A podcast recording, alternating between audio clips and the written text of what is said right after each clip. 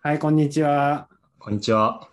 えー収録は2021年6月23日、えー毎週水曜日の RJ トークスの時間です。どうも。水曜に固定になったんですね。え、違うのえでもなんか、まあ収録がこの時間にはなってますね、最近ね。そうですね。この時間が一番空いてますね。そうですね。うんえっ、と、どうですかこの1週間は旅行に行かれたと聞きましたが。あ、レイです。えっと、いや、そうなんですよ。旅行に行ったんですけれど、なんか先週さ、俺ん家にジャスティンがフラってきたじゃないですか。うん、行ったね。そう。あれいつだったっけななんだけど、なんかその後に、まあ、なんかよくわからんけど、ジャスティンが来て、そのまま、その歩いて帰ると、ジャスティン家までちょっと20分ぐらいかかるから、車で送ってあげるよと言って、ジャスティン車に乗ったじゃん。うん、乗ったね。どうだったいや、なんかあのメーターかっこよかった。ああ、メーターね。うん、そう、なんか、まあ、ジャスティンはわかるんですけど、結構俺の車って、まあ、うるさくて、まあ、改造とかちょっとしてて、うん。でそれで、まあ、そんなこんなにドライブが好きなわけですよ。なるほど。で、そうね、まあ、ドライブが好きなので、なんか急にその友達に会いに、あ、静岡に行こうと思って、うん。先週の金曜日から土曜にかけて1泊2日で静岡の静岡市というところに行きました。はい。で、金曜はね、ほぼ移動だけで何もしてないんだけど、まあ、土曜日に静岡市で、まあ、若干ちょっと小雨降ってるぐらいの天気で、うん。で、静岡市で、なんか静岡っぽいこと、ところを案内してよみたいな感じで、まあ、いろいろ案内してもらったんですけど、まずその、まあ、まずっていうかな、いろんなとこ行ったっていうかよりかは、なんかいろいろなものが集まってる場所、複合施設みたいなとこに行って、で、そこで、まあ、ちょっと山中だったんですよ。うんうんうんうん。で、バーベキューをまずしまして、はいはい。ババーーベベキキューと、そのなんか温泉施設が隣接してる場所ュー。うんで、まあ、バーベキューができますよということで、まあバーベキューをしに行って、で、バーベキューの準備があるから、まあ、先温泉入ってていいよみたいな感じで言われて、まず温泉に入りまして、はいはい。温泉入ってからのバーベキュー。で、バーベキューもね、なんか、鹿肉が出てきて、鹿肉ってわかる鹿の肉はい。鹿の肉。そう、ん。なんかネギを焼く、なんかネギをさ、1本丸ごと焼いて、なんか時間かけて焼くと結構なんか中身が甘くなったりするんですけど、へえ。そう、焼いて。あとね、ピザ窯があって、なんかそこで手作りでピザを焼いたね。うん。いいな。そう、めっちゃ良かった。で、人も少なかったし。ピザ。うん。ピザ。鹿肉とピザ。そう。なかなか、なんか、変則的なバーベキュー。なんだそれは。へえ。そう、それでバーベキュー食べた後にまた温泉入って、で、しかもなんかその、俺朝、ホテルが、なんだっけな、あの、カプセルホテルに泊まって寝るだけだし、いいかと思って、うんうん。で、そこにも温泉がついてるんですよ。だなかるらほ1ど日3回も温泉入っち ゃって、最後らへんもうふやふやでした。楽しそうだな。そうで、その後に、静岡市の、なんか静岡駅あたりは結構海に近くて、海の方に行って、海沿いのカフェで、なんか2、3時間ぐらいゆったりして、その日に帰りました。という、一泊二日のね、旅行をしてきたんですけれども。あれなんかさ、爽やかチャレンジとか書いてあったの何ああ、爽やか、あーふ静岡県に、なんかそのハンバーグチェーン店みたいなのがあって、まあファうんファミレスなんですけど、なんか爽やか、ん爽やかか。爽やかっていうファミレスがあって、で、そこのそのハンバーグがすごい有名なんですよ。へえ。で、それを、俺が修士の1年の時かなに、その静岡で、なんかいろんなとこからみんなで集まって、まあいろんな、なんかミーティングしようみたいなのが一回あって、うん。その IVRC のさ、プロジェクトやってる時に静岡で集まろうみたいな時があって。はいはい。で、その時行ったけど、なんか、その弾丸で行って弾丸で帰るみたいな日程だったんで、なんか爽やか行けなかったんですよ。他の人は行ったんだけどね。うんうんうん。そうだから、その1年半ぶりに、1年半越しに爽やかに行くことができて、なるほど。そう。美味し美味しかっためちゃくちゃうまかった。うん。へうん、え。静岡にしかないの。うん、多分そうと思う。静岡はあそうなんかそう、なんか並ぶところはね、めちゃくちゃ並んで5時間とか並ぶらしいんやけど、うん。そう俺が行った時は15分とかで済んで、ういん。や結構行く人は、まあ、静岡行く時があったらぜひ行ってほしいね。なるほど。で、まあ、そんな話はね、割とどうでもよくて、あのー行く時にね、まあ、3時ぐらいにこっちを出たんですよ、午後。うん。うん。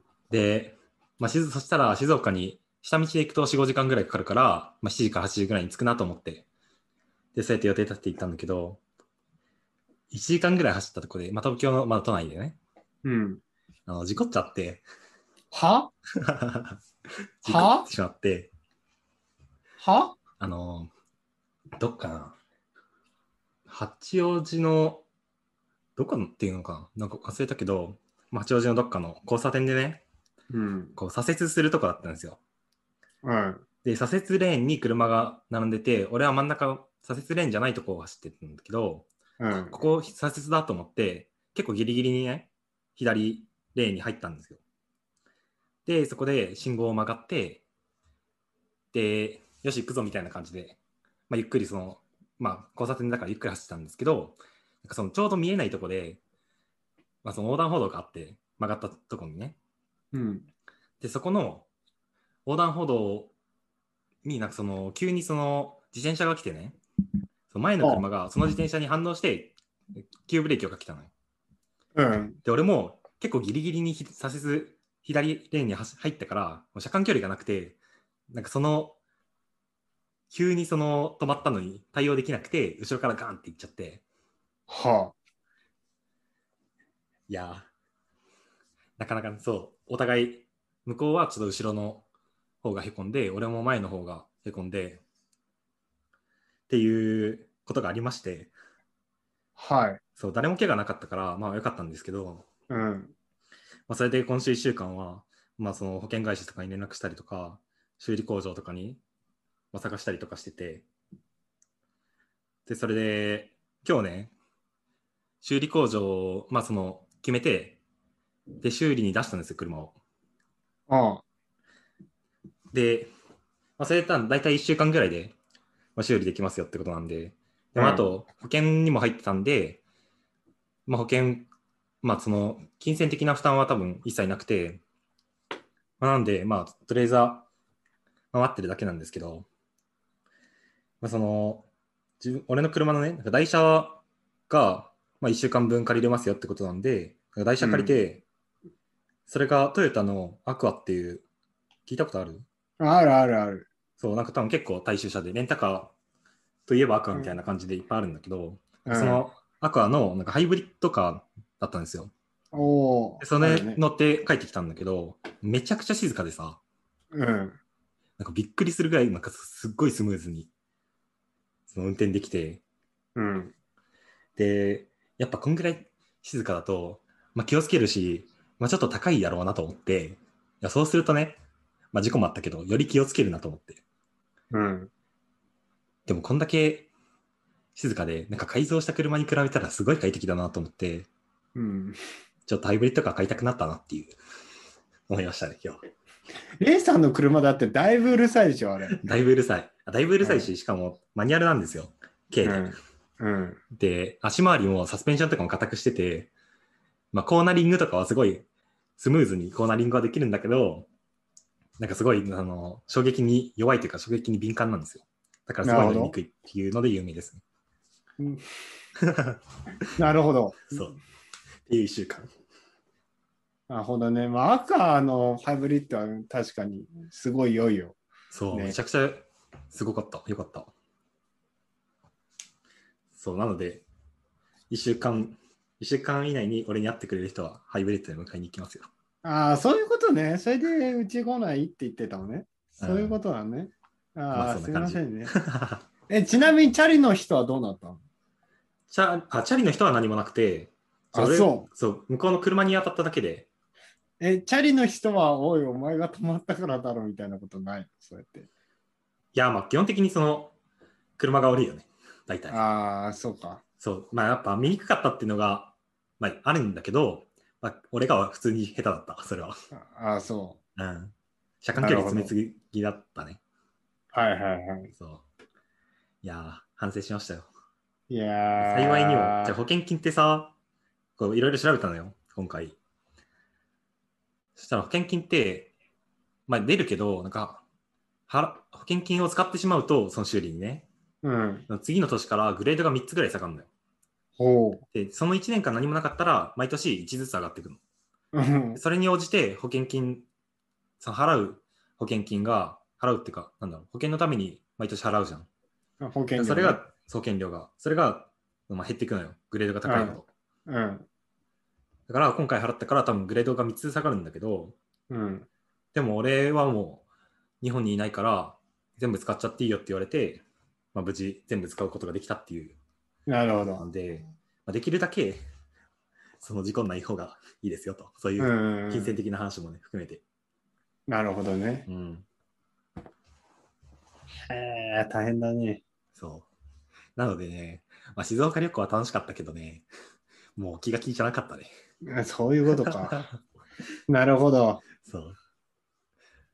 いや、本当はね、お土産とか買って帰りたかったけど、あーうん。そう。それはちょっと、まあまあ大変でしたね。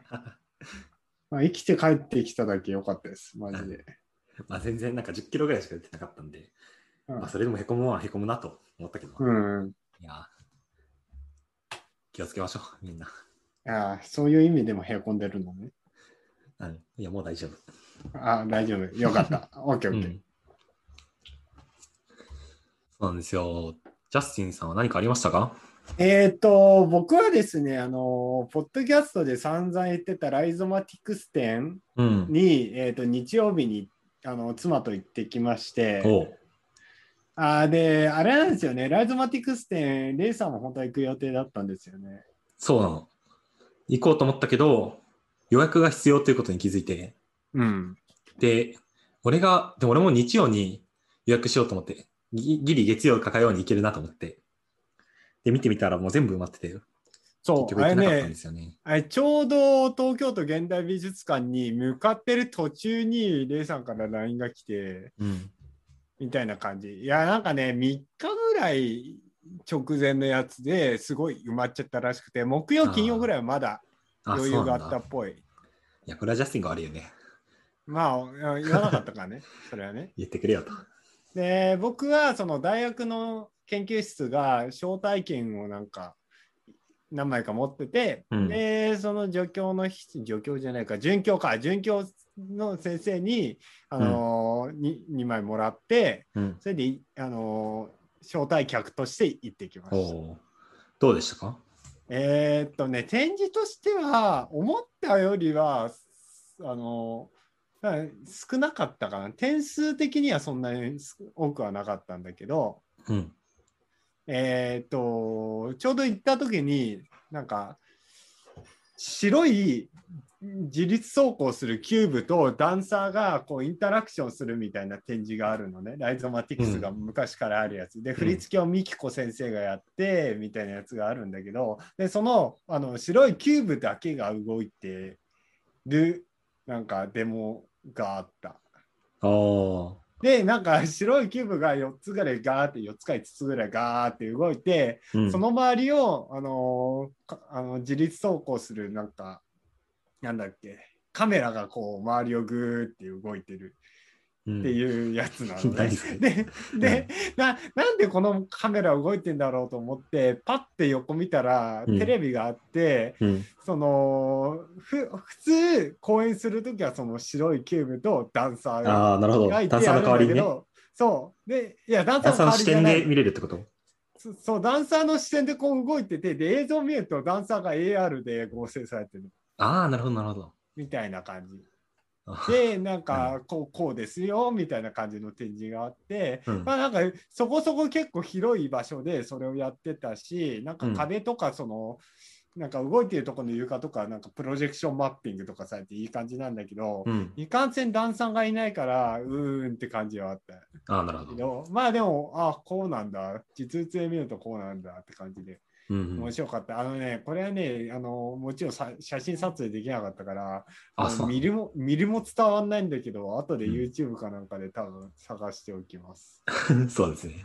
うん、っていうのと、あとなんか、えー、といくつかそのライゾマティクスがコンサートとかでえあの手がけた、えー、とものが置いてあったりとかあとはあの技術のなんか研究紹介ビデオみたいな感じのがわーっていっぱいあったりとかうん。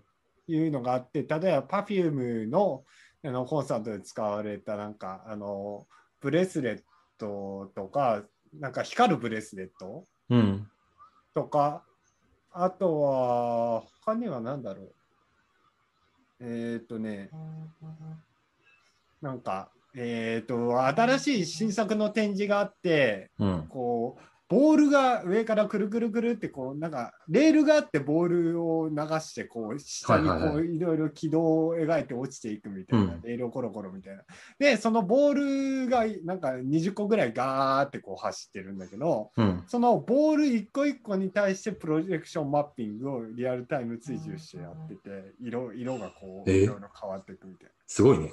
うん、すごかった。え、じゃあボールに、こう、なんだ追従していくってことよね。そう、えっと、上に、天井にプロジェクターがあって、で、ボールがガーっていってて、そのボール一個一個に追従して、ボールのとこだけこう光っていく。えー、すご。それはなんだ物体検知とかしてんのか。多分物体検知とかしてると思う。えー、面白っいてね。いうのとか、うんあとはあのなんだっけ Perfume のコンサートでもう一個思い出したのが Perfume のまあ 3, 三人人間3人と、うんあのインタラクションするなんかあのぷ何スクリーンみたいなのがあってうんそのスクリーンにプロジェクションマッピングしたりその Perfume の女の子たちの衣装にあのプロジェクションマッピングしたりみたいなのをこうなんかスクリーンをこうなんだっけ持ち運べるんだけど持ち運べるスクリーンとその人とこういい感じにインタラクションして面白い演出をするみたいなやつがあるんだけどうん。言ってる意味わかるかなうん。ふふん キネクトみたいな感じなのか。キネクトじゃなくてスクリーンだけなんあースクリーンだけでスクリーンスクリーンにもちゃんとこうキネクトというかセンサーが組み込まれてて、縁のところはいはいはいで、そのスクリーンを動かすと、スクリーンにちゃんと追従して、こう、へプロージェクションマッピングするみたいなやつがあって、で、あの、本当のスクリーンじゃなくて、なんか網戸みたいな感じで、後ろが透けて見えるのね。あー、はいはい。そう。っていうので、そのなんか、女のその、パフュームの子たちも見えるし、でもスクリーンにあの模様とかも映るし、みたいな感じの演出があるんだけど、その実物が置いてあったりとかおはーありました。あ、すごいね。あとはなんかもう一個、これ研究紹介ビデオだけで実際のものは置いてなかったんだけど、あのー水蒸気で霧を発生させて、あのーウォータースクリーンみたいなやつってあーまあ、なんか見たことある昔からあると思うんだけど、それであの立体的な人をこう光で作り出してうん。誰もいないステージ上でなんか光の人間が踊るみたいなやつああ。はいはい。でそれとあの生身の人間のリア あのインタラクションみたいああ、なるなほど。センターのセンターの子だけ水蒸気のあの光でできた子であのその脇にいる子たちは本当の人間みたいなえー、じゃあ、その、局所的に水蒸気発生させて、光を当てるみたいな感じなのいやなんか全体って会場全体的に水蒸気は発生してるんだけれども、うん。あのー光が当たってないところはなんか普通に見えるみたいうん、なるほど、なるほど。ななんか若干もやっとはしてるけど全然女の子たちの顔とか見えるって感じああ。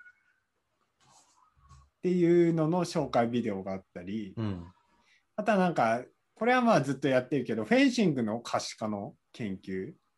フェンシングの可視化フェンシング協会とライゾマティクスがずっとやってて、うん。フェンシングってこう、パッて、すごい短期間で、短時間でこう、当たった当たってないで、はいはい。あの、ビーってなるやつね。そう、ビーってなる服のところにこう、センサーがあって、触れたらみたいなやつなんだけど、正直分かりづらいし、どういう軌道動いてなってるのか分かんないから、っていうのであのフェンシングの競技場の周りにカメラをわーって置いてそうんの選手の動きと剣先の動きをカメラでトラッキングしてあの 3DCG にしてこう後でスローモーションとかの可視化ができるようにするみたいな研究でうんカメラいそのカメラだけからああの細いフェンシングの剣の先を認識するのはすごい大変だったみたいうんな、うんいっぱい書いてあった。うんそれで、あのー2018年は 2D しか認識できなかったけど、2019年は 3D もの動きもちゃんと取れるようになりましたえみたいー、すごいねだって剣とか結構曲がるやんあれってな。めっちゃ曲がるし、めっちゃ動くよ。うんそれを追従できるのすごくない、そう、ノーマーカーでやってるから、うそれを。ん、剣の中にセンサーとか仕込めばねまだあれやけどそうまあでも、競技だからそれはできないと。そうよねうん。ええっていうのをやってた。けすごいよね。なるほどなるほどじゃあ割とインタラクション系というか、まあ、画像系も含め、そう。まあ、そういう感じのことをやってるまあ、あそこはなんかあのちゃんと研究もしてるから研究開発もしてるから、いや面白かったよ僕的にはちょっと妻が置いてけぼりになってたけど、まあなんか光ってて面白いとは言ってたけどまあでもなんかわかんないこういう分野じゃないと結構厳しい部分はあったなかなかああ、そう、でも、おもしなんか割と、そのダンスもあるけどさ、うん一般受けしそうな内容ではある気がする。まあダンスとかはそこら辺はまあもう確かうに、ん。でもなんまかあ、技術的なあの話はね、そう技術のとことかはなんかチームラボとかは本当にさなんかキラキラしててさ、うんなんかいい感じって見りゃ分かるっていうのあって、うんライズマティクソンも見見て分かるすごいみたいなのはあるけど若干そのなんかギークじゃないと分からない部分が結構強めではあったりする。なるほどね。あそうだ思い出したこれですよ一番最初に入ったところにでっかいスクリーンがあったんだよ。ほであの右側にはあの今までライザマティクスが作ってきたスクリーンあ違う違うライザマティクスが作ってきた作品う。が、この関係性がグラフになっててうん、うん。でそのグラフがわーって表示されてなんか一個一個ポンって出てきたりみたいほなあのこうこの作品何年かってきてそれに関連してるのはこれみたいなのがこうノードでなるほ表ど示されてみたいななるほどグラフィックがあって、でもう片っぽにあのこの間話題にした NFT ですよ、はいはい NFT の世界中でこう売買されてる NFT がガーって並んできて、う。うなんか一個ずつポンって出てきてこの NFT のあのが画像が出てきていくらで所有者が誰みたいなのがガーっていっぱいポンポンポンポン出てくるくるみたいなやつ。へえ何それ、ネットワークの可視化みたいな感じなのあーうん、なんかそこは別にノードでつないだりとか、なんかネットワークっぽくなかったけど、うん。なんかそんなのそういう NFT は何の関係があるのわかんないな。とりあえず NFT を可視化してみましたみたいな。へえだ面か白らいね。む昔、その東京証券取引所で、うんあ、のなんかいろんな取引がわーってこう浮かんでて、う なん、か取引が成立するとピカーンって光ってなんか表示されるみたいな、 なんか AR みたいなのを昔ライゾマティックス作ってて、なんかそれね、NFT 版っぽい感じでは。ああ、なるほどね。うんまあ、インタラクション要素はあんまないけどな。インタラクション要素はないし、ああ、見ててこうなんだな、うん。見てて面白いなとは思うけど、正直 NFT が何か分かんない人はしよく分かんない確かしにっていう。いいややそそれこははやっぱちょっそと、のさ、うん、 RJ トークスも絡んで、そうなんですよ。ここを聞いてくださいって言ってほしい。あ、NFT だって感じだったけど、いや、うんだからそこがね、ちょっとあのチームラボとはやっぱ違うんだまあ、な。確かにね、まあ、技術やりではあるよ。そえーじゃあでも毎週このポッドキャストを聞いてるジャスティンの奥さんは分かったんじゃないのう、多分一応、一応もう一回説明しておいた。あでもなんか、あれを見てもなんか、いっぱい並んでる作品を見て、なんでこれ買われてるんだろうなんでこれがこの値段なあ。んだろういや、そうやろ そうななんんだだよ。よ。なんなのこれこれ何ってなるよね。ね。う、うんん、なんかよくわからなかった。 まあまあいいや。えー面白いですね。うんも、しあ、行けば、行きたかったな、それ。まあ似たようなの、今後もあるよね。えっ、とね、ライズマ展はいあの他のところもなんか、今までもやってて、初の大型個展と言いつつ、あうんなんかね、2017年ぐらいに青山でやってたことが一回あって、うん、個人的にはそっちの方がなんかいい感じだった。あ、そうこなんんちだ。はなんか VR つけて、で、なんかいろんなんか VR つけたんだけど、VR ヘッドセットにカメラがついてて、AR っぽくなってて、うん。で、なんか音響もなんか 3D の音響があってみたいななんか展示があったりとかしてて、そっちはそっちですごい面白かった。なあとなんか前19年かなんかにマルキューでやってた時もはなんか Perfume のいろんな衣装とかがもっと置いてあったりとかしたらしくて、っていう感じでまあ今までもいろいろあるんでこれからもまああるんじゃないですかねって感じですね。うんで多分直近で皆さんが見えるとしたらまあなんかどっかのコンサートか東京オリンピックの開会式かどっちかです、ね。ああ、そうね。ありそうね、それは。あのーなんだっけリリオ五輪の、えー、と閉会式とかでもライゾマがやってたしへえ。あんな感じで、まあ、嵐のコンサートとかもやってたんだけど、はいってはい。感じかなそう。それはじゃあ楽しみやね。楽しみですねうん。じゃあそれに関連した話なんだけどさ、うんその、最近さ、その広告がデジタル化してきたというので、まあ、いくつかなんかニュース見てさ、うんあのまとめて話そうかなと思って。広告のデジタル化っていや今までウェブサイトとかそういうのでもあるんじゃないのまあ、ウェブサイトではなく、ではなくその、より、なんていうのかな、なんか、外で外出したときに見れるような広告ですよね。うんなんかその看板があるじゃん。あるねなんかああいうのが、まあ、デジタル化、まあ、今もしてきてるけど、なんかそれをさらに高度にしたものっていうのが最近入ってるらしい。うんうんいやそううそうんまあ、デジタルサイネージって呼ばれるもんなんだけど、なるほどまあ、いくつかあって、まあ、結構見たことある人はいるかも多いかな。まあ、日本はあんまないと思うけど、なんか 3D 広告っていうのがまずあってね。うんで、これは、なんか平面のディスプレイを見るんだけど、そこのディスプレイからの広告というか、なんかそのディスプレイに表示されているものが飛び出しているように見えるっていう広告で、で、多分、まあ有名なのは中国とか、韓国とか、まあ、サムスンとかがやってるディスプレイ広告、うん 3D 広告があって、なんかそれ動画見てもらうとちょっとわかりやすいんだけど、なんかもうすごい規模がおすげえ大きくて、めちゃくちゃ本当になんか立体的に奥行きも感じて飛び出してくるように見えるっていうのがこの 3D うんう広告、んうんうんで実際なんかこれのおかげでなんか普通に平面で表示する広告よりもなんかどんぐらい結構なんか3倍4倍ぐらいその効果があったみたいなああるんだかも出てるらしいへえそう、まあ、割とコンテンツ的な要素が強くてあんま広告やってる人は少ないと思うけどねこれはうんそう。で、これのあの、まあ、なんかいくつかね、どうやってやってるんだろうなとか調べたんだけど、で、これはなんかその、普通さ、なんか映画館とかで 3D 見るときって、3D メガネとかかけるやん。うんまあ、昔は赤青のやつで、なんか最近、最近っていうか、まあ、ちょっと前ぐらいからサングラスみたいなやつになってみたいな。うんで、そうじゃなくて、これはそのメガネかけなくても、まあ、3D に見える裸眼ディスプレイ、裸眼 3D ディスプレイっていうのを採用してて、来た裸眼立体視そう。来たよそうまあでも、結構さ、3D テレビとかもいなんか流行った時期もあったし、まあ多分それと似たような感じではあるよね。で、これ、3D 広告が何何の技術を使ってるのかっていうのがあんまよくわかんないんだけど、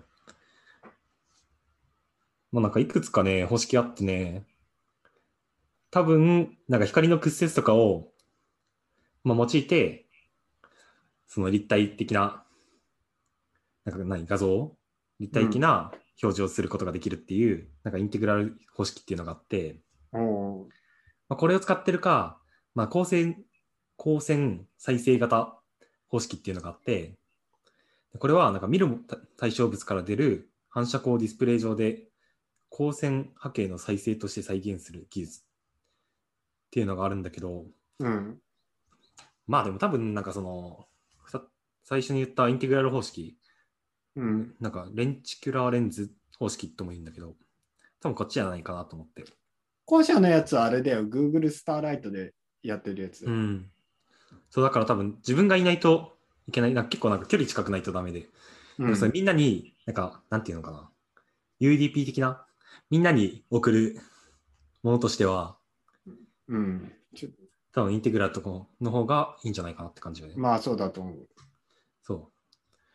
で、その 3D 広告も、あの、直角じゃないとダメなの。なんていううのん。その長方形の、その長い方と短い方の2面だけ使った広告みたいな感じ。うんうんで、その見るとこから、なんかいい位置から見ると結構 3D に見えるけど、そうじゃなかったら割と屈折した方ように見えるみたいなうん。らしいので、まあ、多分こういう光の屈折とかをうまく使ったんじゃないかなと思っております。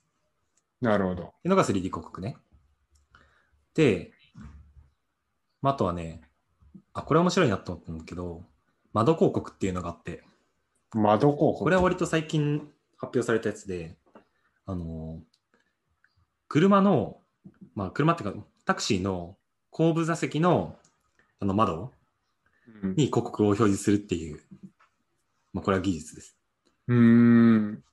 で、これをやってるのが、えっとね、モビリティサイネージサービスっていうところのキャンバスっていうサービスうん。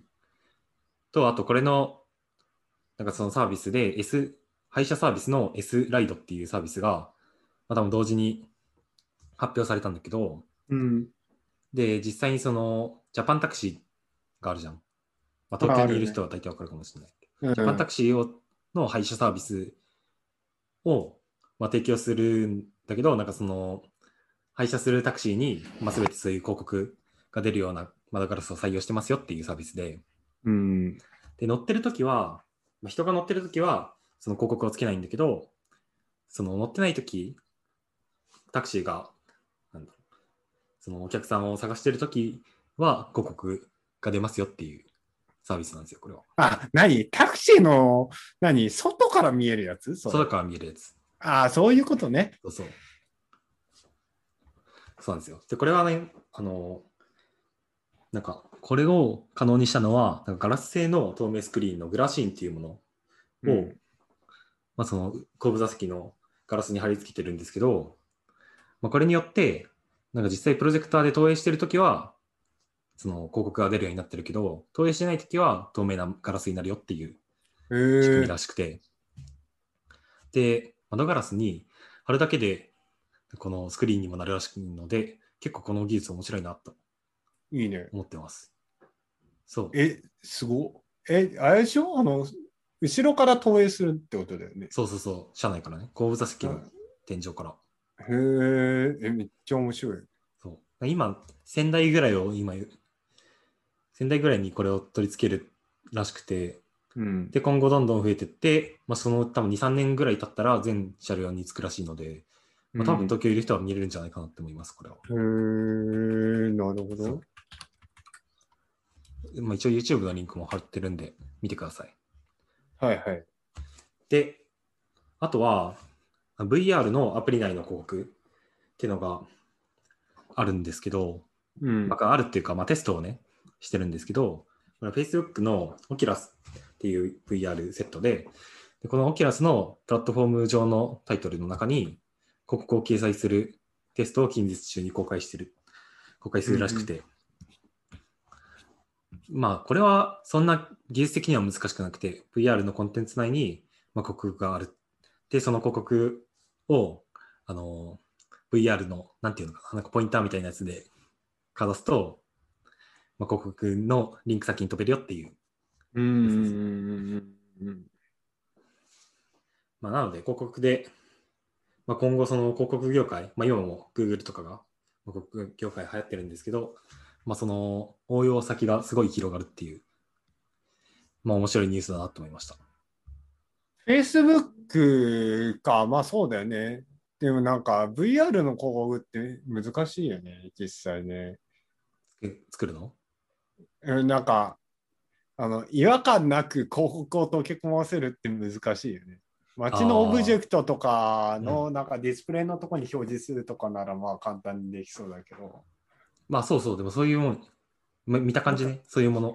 だよね。あの、スマホのアプリみたいにずっとこう下に。ああ、それはバー何がそれは鬱陶しい。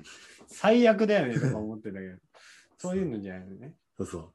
なんかさ、例えば、なんかたまにゲーム、ゲームとかでさ、なんだろう、オープンワールドとかのゲームだと、ゲーム内でインターネットが使えたりするやん。パソコン触れたりとか、うっていうのんがまああるんだけど、そしたらゲーム内のその、何、パソコンのなんか架空のウェブサイトみたいなのがあって、まあ、結構いっぱいあって、で、そういうのを見て、まあ、全然関係ない、ゲームのストーリーにも関係ないけど、なんか見れるっていう、そういう細かいね、仕様とかあったりするんだけど、へそこにも広告がつけられたりとかするわけよ。実際はねなるだほかど。らそれこそね、さっきのゲーム内で走ってるタクシーの後ろ側に広告をつけるとか。後部座席にああ、全然それはいいと思うん。そう。だからまあそういうのを今後テストしていきましょうっていうう。はいはいはのをやってるらしいです。い。いや、ほんとね、うん。そういうのがいい。なんか、 あの、起動して30秒間広告が表示されるとか、そういうの嫌 だそれはやってほしい。うん。 10分ぐらい経ったら5秒ぐらいの広告が流れるみたいな。いやー、嫌なんだよね。それは嫌だ。うん。でもなんかあれだよね、VR であと難しいのはさ、下手にその別のウェブサイトに飛ばすとかいうのがなんかやりづらいよね。うん、まあ、だからとりあえずポップアップで何か出すと思うよ。うん、出すだけならいいんだけど、なんそかうそうクリックしても、まあ飛ぶとねそのそう、うん。画面変わっちゃうから。今のウェブサイトって VR に最適化されてないので、うん。だからそれはすごい嫌だし、まあそこからサインアップしてくださいとか絶対 VR で不可能だから、うん。まあ難しいよねとは思まあそうね。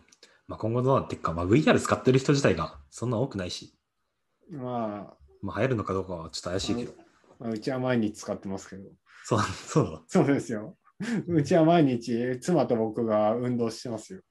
VR で。 VR で運動してるあれ VR なの VR のボクシングゲームがあって、それがなんか今年になってからダンスモードもついたので、なんか後ろで うん後ろで踊ってたりする。え、あれ何え、リングフィットじゃなかったっけあれ、リングフィットじゃないのあの、あボ違うのックス VR っていう、うん今フィット XR って名前になったんだけど、うん。その、それをオキュラスでやってたの。僕はああ、そうなそうだよ。うちリングフィットない。まだ買ってないんだよのあ、そうなんだ。うん。えーでもそれでめちゃ痩せたよね、ジャスティ俺は10キロ落ちたよ。ン。ね。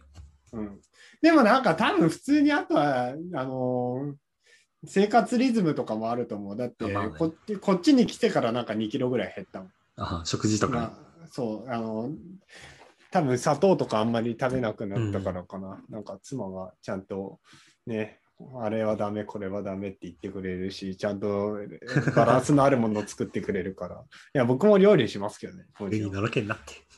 ろんいやすいません。はい。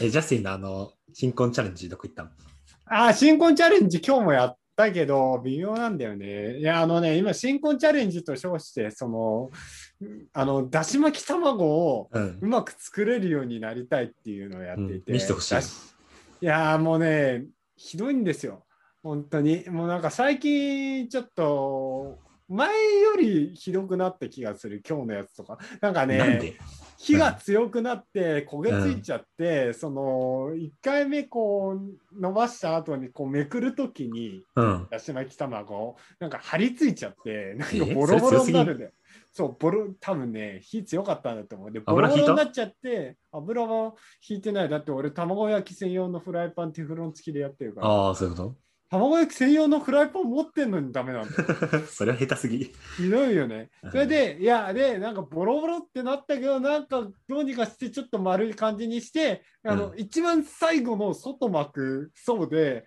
なんかうん頑張ってぐるって巻いて、なんかそれなりにするんだけど、こう、切ると断面見るとボロが出るって感じ。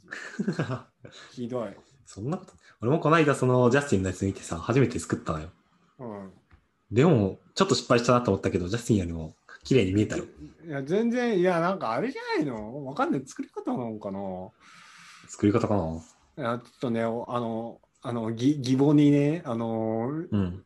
こう教えてもらわなきゃいけないんだけああいど、いやさすが、さすがに、いや、でも教えてくれるらしいの。あの、おーおかあのー、妻の、妻曰く、そう、お母さんの作ったやつはうまいっていう、うまいし、綺麗あで、上手だって言うから、で教えてくださいねって僕はもうなんか、あの、前々から言ってたんだけど、あ。うん。ちょっとさすがに能弁で突っ込むのはやばいなと思ってああやってるけど、でも下手。なんでだろうね。もう、ホいやッでトもケなんーかキさとかめっちゃうまいんだけどな。そういうのなんかお母さんの味というか、うんなんか絶対自分には出せん味あるよな。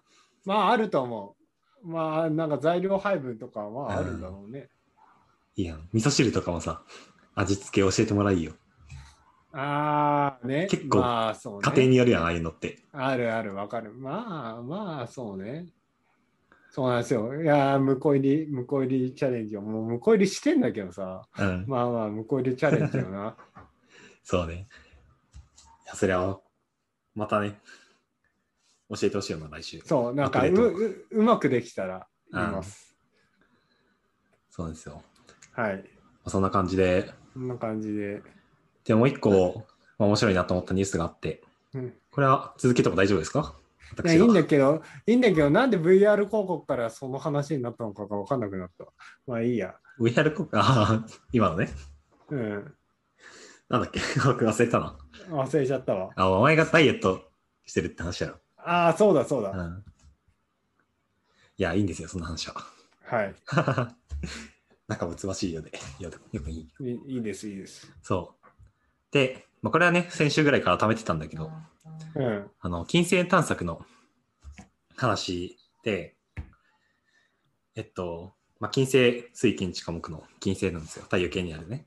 うん。で、この金星探索に関する3つのミッションが発表されましたとはい、はいうニュい。ースです。で、そもそもね、なんかさ、結構火星についての話はしたじゃん、前。キュリオスじパゃーなくてサビアランスか。あーサーサビアランスそう、あとキュリオス。シティは、昔のね。なんだけど、その、水、あ、その、なんで火星なのって思ったのよ。うん。で、距離的に言うと、金星の方がね、全然近いわけよ。8000万キロぐらい。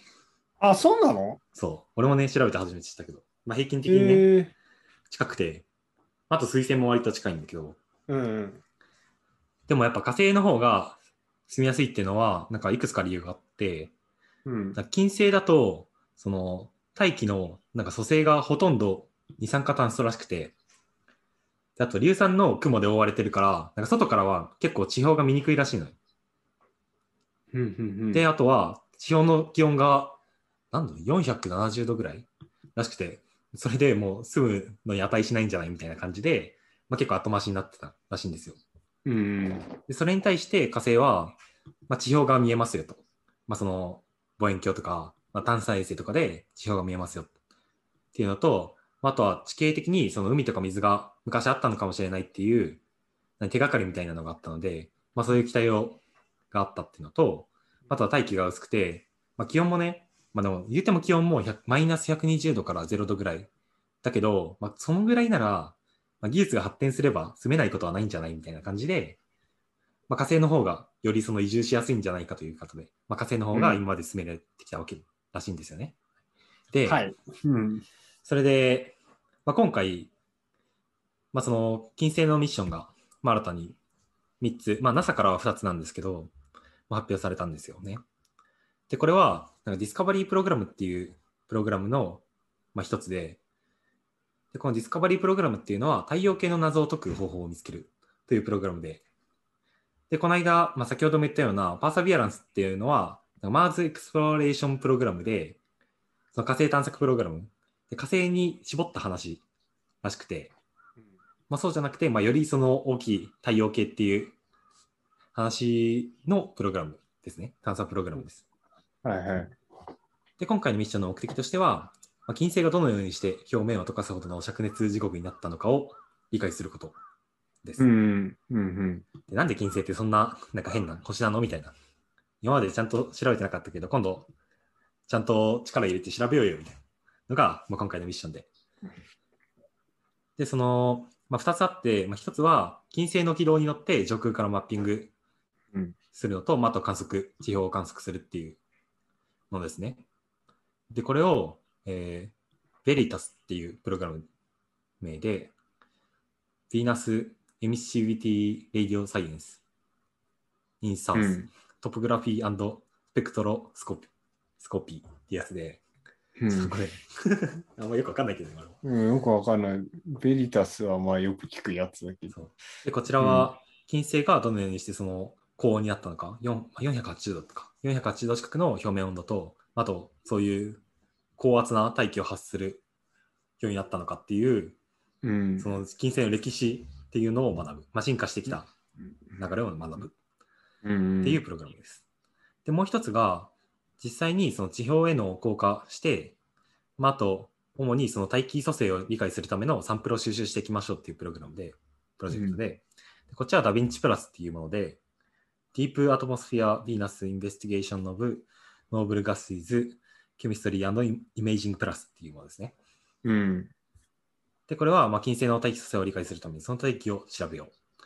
ということで、で、このどちらのプログラムも、2028年から30年にかけて打ち上げ予定ということらしいです。うん。うん。うん。うん。うん。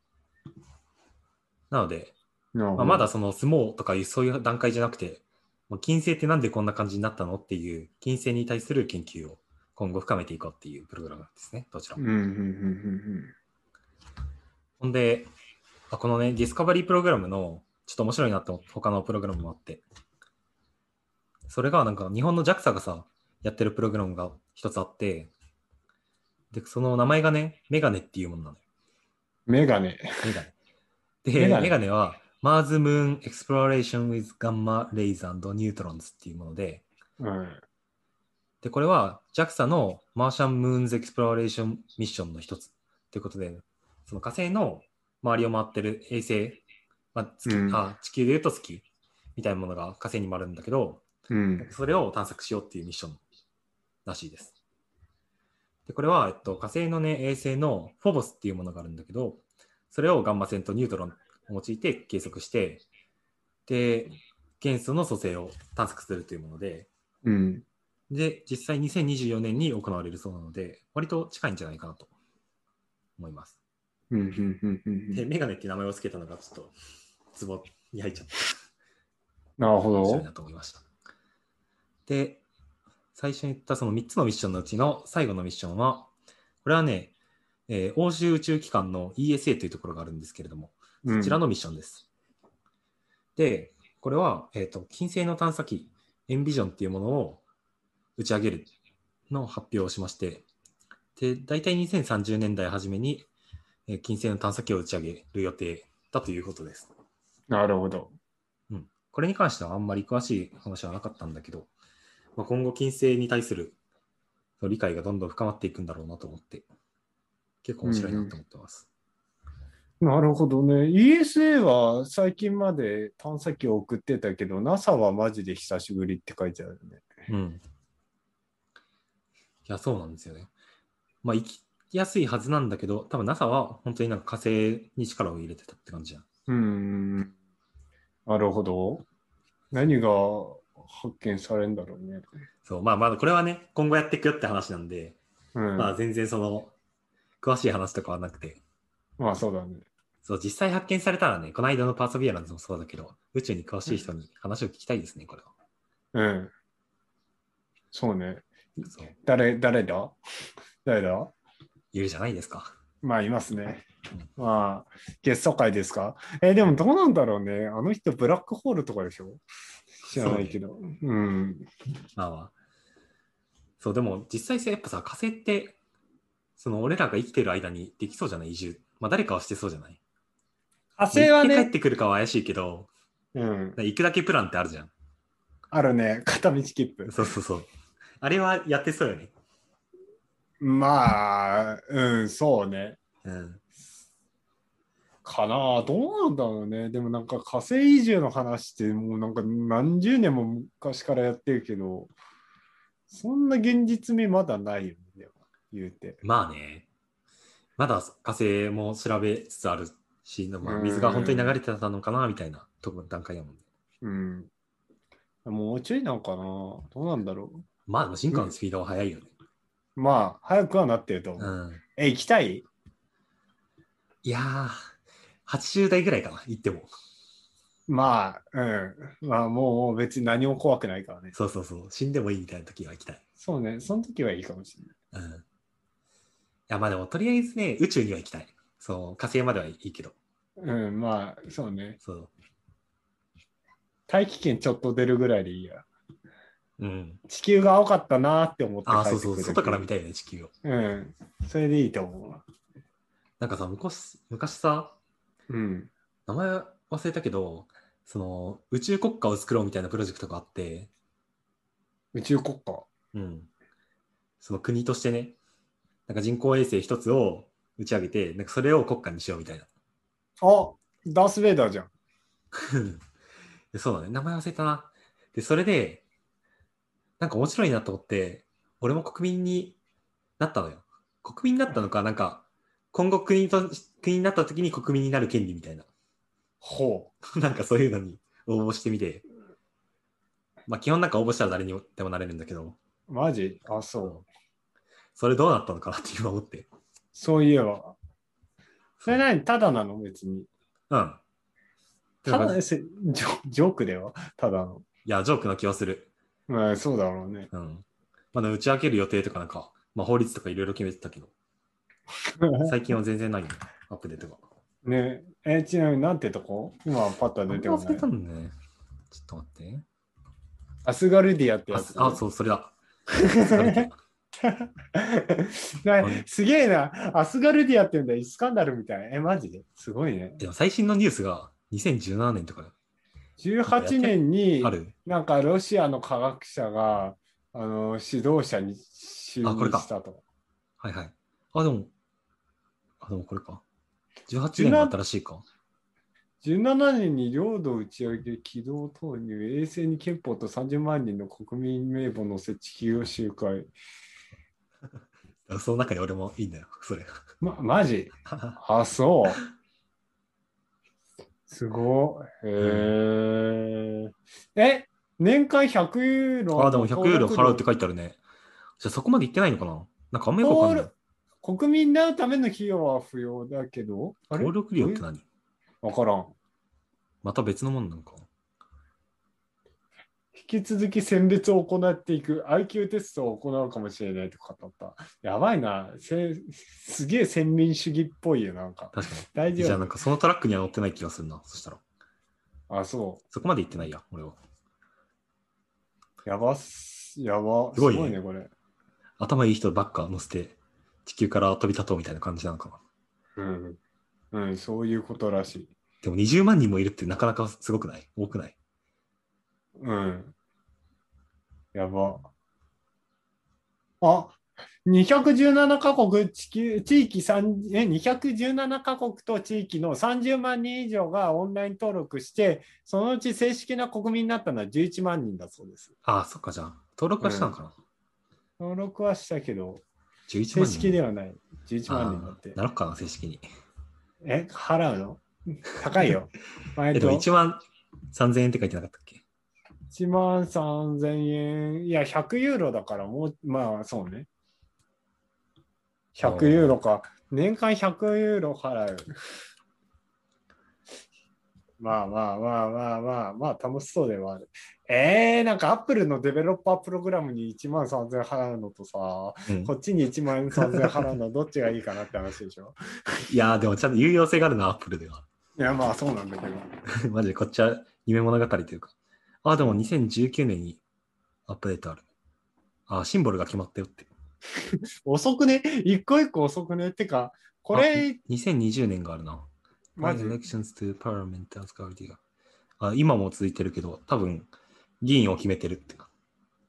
うん今ね、ツイッターアカウントを見てるんだけど、うんアスガディアの、なんだいやー、これに、これ1万3000円か。おもろいな。今、国家がね、国家という名の衛星が飛んでるんだけど、今は、これどこだナイジェリアあたりを飛んでますね。 うん、おもろ。そんなこともって結構これ前からあるよ。でも、うん。 2016年に始まったらしい。あ、今ね、国会やってる。あ、そうな今、の国会の会期らしい。会期12年目の国会の会期らしくてね、なんかね、あそれの国会の会期が4日前から始まったらしくてね、あらそのライブ中継のね、なんか URL があって、すごいね。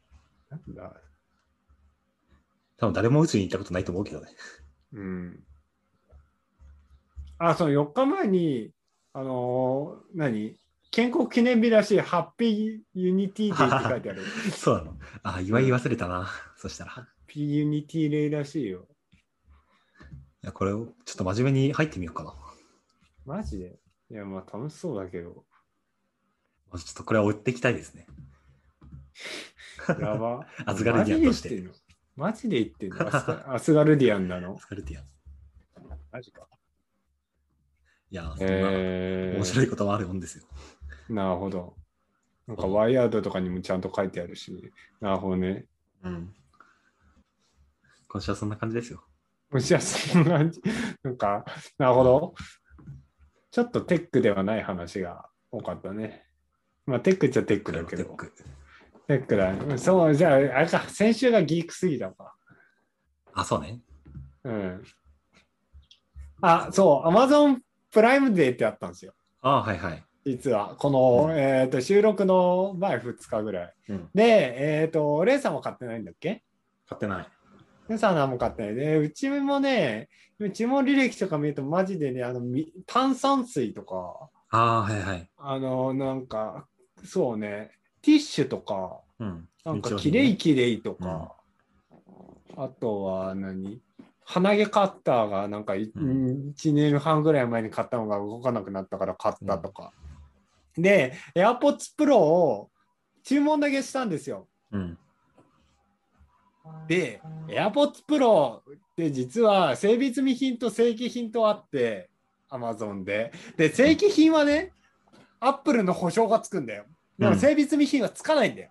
そで、なんか僕が終了10分ぐらい前に見たら、整備整備済み品じゃなくて正規品が残ってて、しかも整備済み品より安かったんで、正規品の方は。う。えうん。なぜかでも正規品は僕が買おうとした時には売り切れになってたから整備済み品を購入したんですよ、とりあえず。アップルの保証もないのに正規品より高いと。ただ、通常価格が3万ぐらいだったのが2万3000ぐらいで買えたんですよああ、安いね。でせでも、その時にあの正規品は2万2000円で売ってたんだよね。よくわかんないんだけど。で、とりあえず買いましたが、多分返品します。そうなの。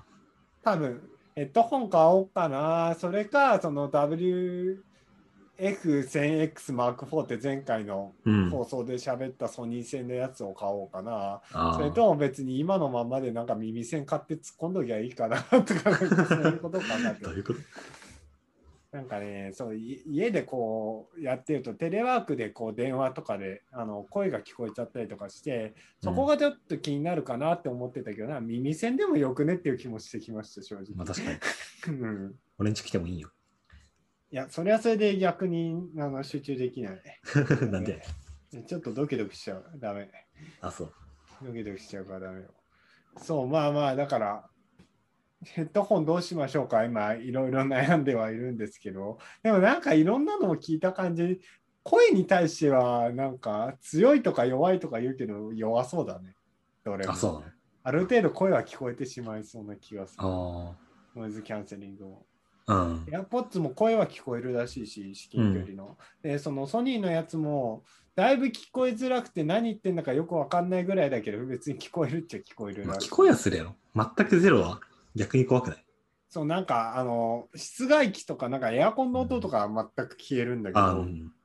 人の声はだいぶ残ってしまうらしくて、まあ、それはね。いやー、消えてほしいな、どうなんだろうな。そんな、いや、そんな大声じゃなかったら多分聞こえんはずよ。あ、そうかうな。ん。いや、俺のやつも今、イヤホンはノイズキャンセリングついてるんだけど、うんだいぶ聞こえんよ。あ、マジでうん。そうか。え、ノイキャンついてんの今の。うん。へえ。ついてないとおかしいぐらい聞こえんもん、周り。それどこのやつどこだっけなちょっといつも忘れた。あそれあ、JBL だ。ああ、JBL か。ああ、うんはいはいはい。いや、いいでですもね AirPods Pro よりは弱いんでしょ。それは。え、でもこれで弱かったら AirPods Pro 相当聞こえんよ。あ、マジでそんな感じ、だいぶこれ聞こえんの。あ、マジで。うん。人の声も聞こえない感じちゃんと。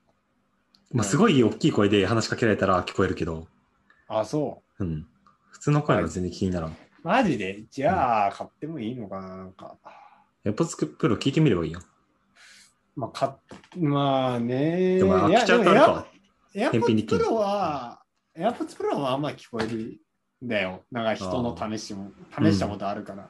じゃあなんで買ったんだって感じなんだけ 本当ね。ど。 まあまあまあ、なんか、そうね。まあでもなんかマジで求めんだったらヘッドホン型を買うかまあ、そうね。ってまあ、感じか実な。際だって3年ぐらいは使うやろ。って考えると、まあね。うん。いいやつ買った方がいいんじゃないなんかヘッドホン買ったとして、なんかメルカリとかで見たんだけど、ふと、あれ、これって1年保証で大丈夫なのかなっていう気がしてきて。あー、確かにね。逆になんかそ1ん年目の方がさ、何もないってことあるよね。いや、ないでしょう。ソニースイッチでしょう、それは。ない。ソニースイッチというやつでしょないそれう。知っ。てる昔のソニー製品は、うん。保証が切れた瞬間にソニースイッチが発動してぶっ壊れるっていう話。 ないっす。え、でも普通そうじゃないなんか、経年劣化で言うと、普通に、後、後の方が壊れやすいよね。いや、まあ、経年劣化を考えるとそうなんだけど、保証が切れた瞬間にぶっ壊れるっていうのがそうでないですす。知らないけど。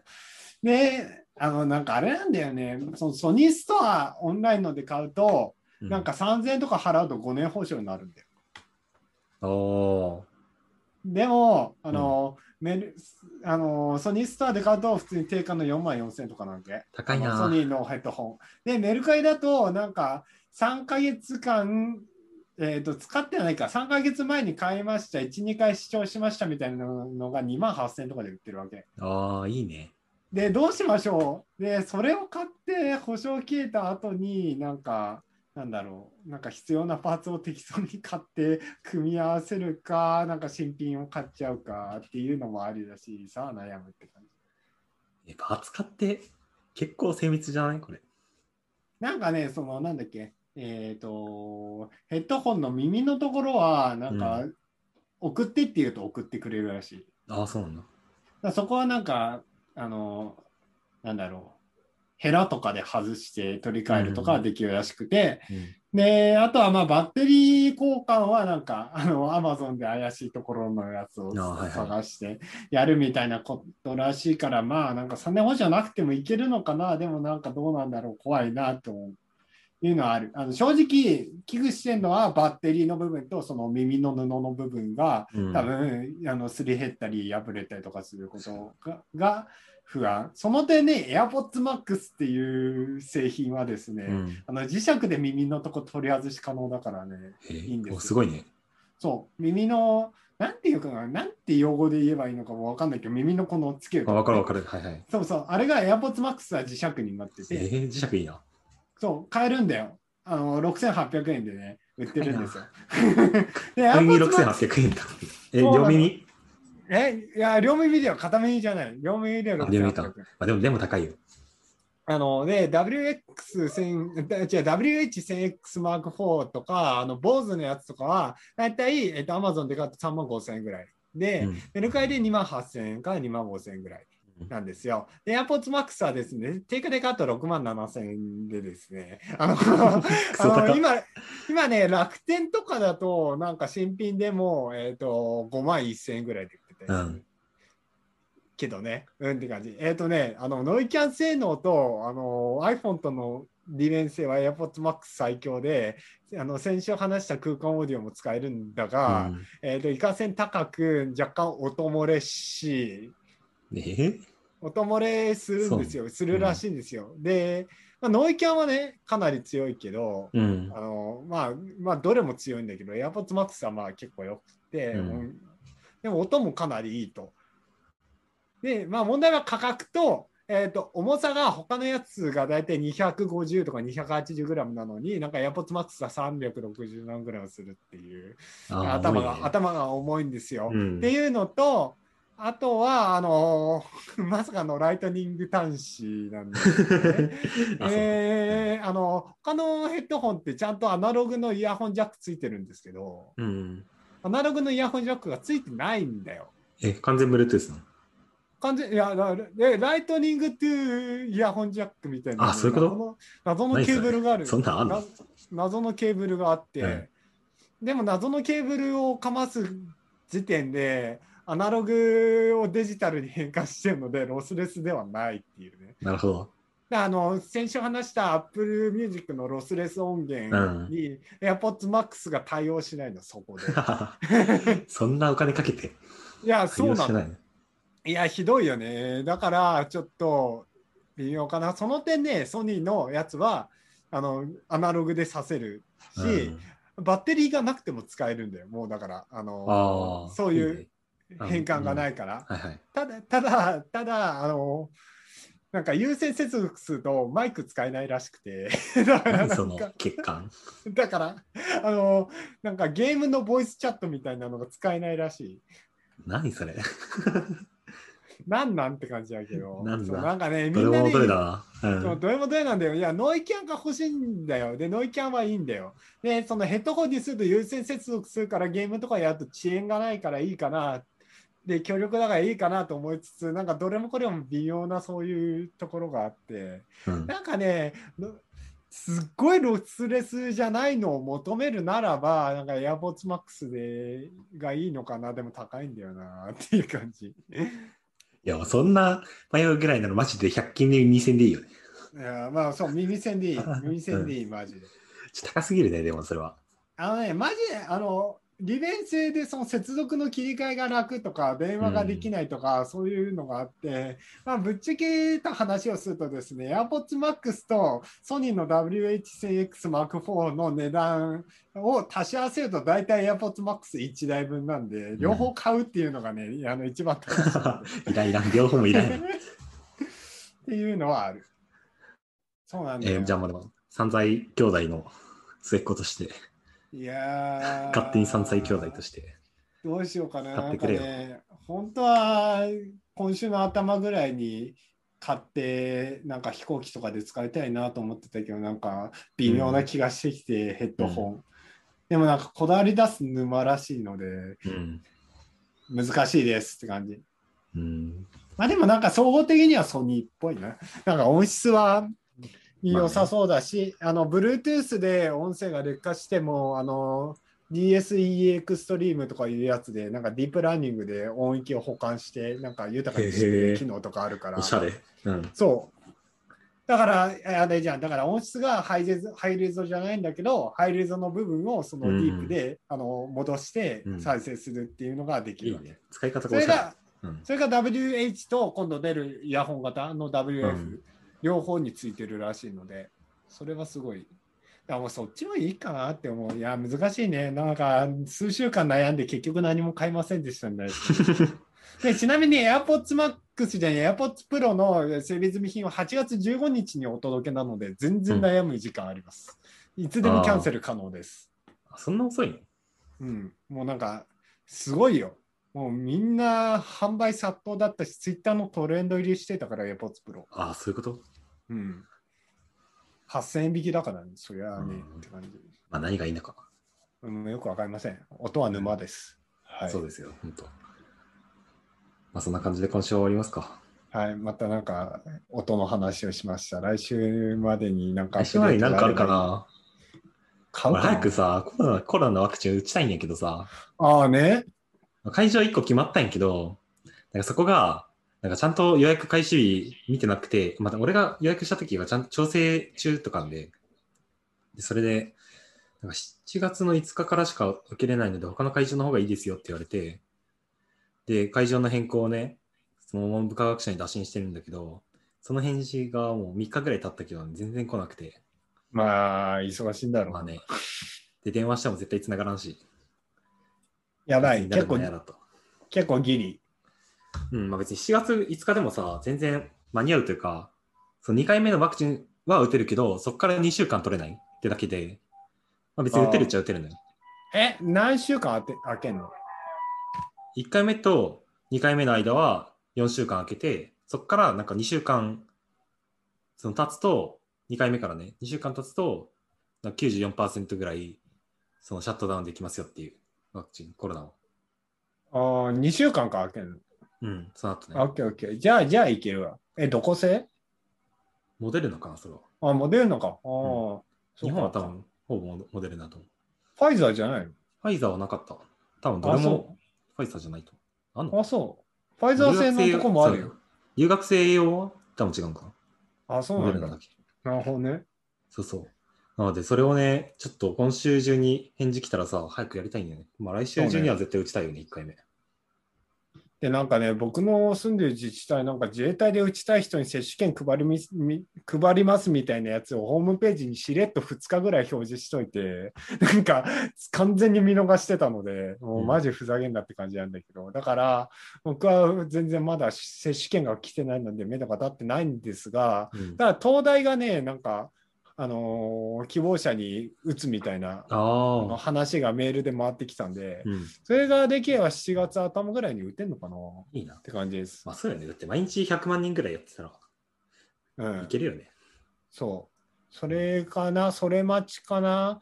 あ本当は自衛隊で打ちたかったけど、まあうん別に東大がやってくれんだったらそれでいいかなって感じですね。ジャスティン東大生あれうるせえよ。東大 東生だ大よ生やったっけあまそあうか東大、東大もなんかに、にえ最後に行ったの3月なんだけど、まあいいやまあ。設備ばっか使いすぎよね。いや、何も、いや、設備すら使ってないと思使ってう。なあの、使ってんの学割だけかな。ああ、学生という身う分んうん見まし なんか健康診断も行かなんか行かなかったんだよね、そういえば。いけへんよ、それは。休学だからって言って、まあまあ、そうでですもよ大丈夫でしょ。大丈夫、大丈夫。まあそんな感じで。こんな感じで。またね。またね。また来週。また来週。はーい。